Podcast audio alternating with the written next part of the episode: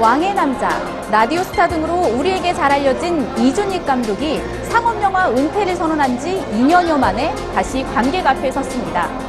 그런데 그가 복귀작으로 아동 성폭행에 관한 영화를 선택하면서 또다시 화제가 되고 있는데요.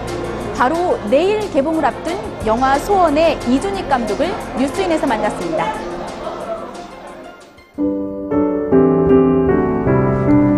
내놓고 얘기하기에는 좀 너무 불편한 아주 그런 예민한 이야기를 소재로 영화를 다시 들고 나온다는 게 사실은 두렵고 좀 미안하고 그렇지만 그렇기 때문에 피하고 감추고 그래서 더 좋아지겠느냐 오히려 더 가깝게 정면으로 쳐다보면은 그 안에서 더 큰 행복이 있을 수 있다. 보통 이런 소재의 영화의 아주 일반적인 주제나 표현 방식은 범죄자, 가해자의 더 엄정한 처벌이나 혹은 어, 처절한 복수를 보여줘서 어, 아주 뭐 통쾌한 관객한테 이제 주는 그런 쪽으로 영화를 주제화 시켜 왔는데 열어보지 않았던 어떤 문을 열었어요.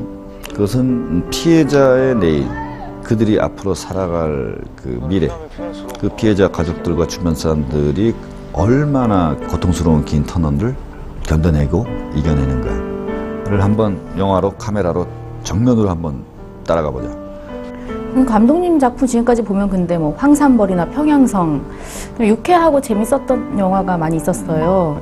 이 영화에서는 아 해악도 익살도 넣을 수가 없어요. 그걸 넣으려고 생각하면 그 자체가 불손한 태도가 될 것이기 때문에 예, 그래서 어, 이 사건에 예, 많은 사연을 안고 있는 사람들의 인물 하나 하나의 진심 어, 그것만 쫓아간다.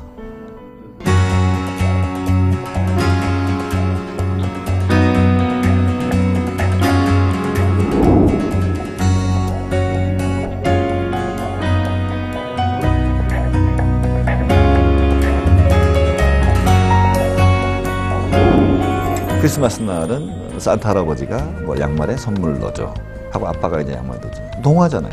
자본주의의 현실은 돈이잖아요. 모든 인간관계 사이에는 돈 관계가 현실화되어 있는 것이 과연 옳고 행복한가에 대한 의문을 갖게 됐어요.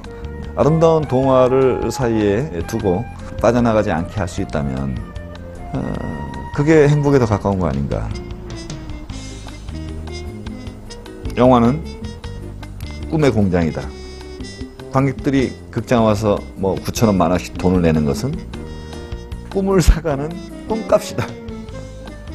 예, 이 끔찍한 소재의 아주 꿈 같은 주제를 담으면 음, 이 꿈을 사간 사람들은 좋은 꿈을 꾸지 않을 거야.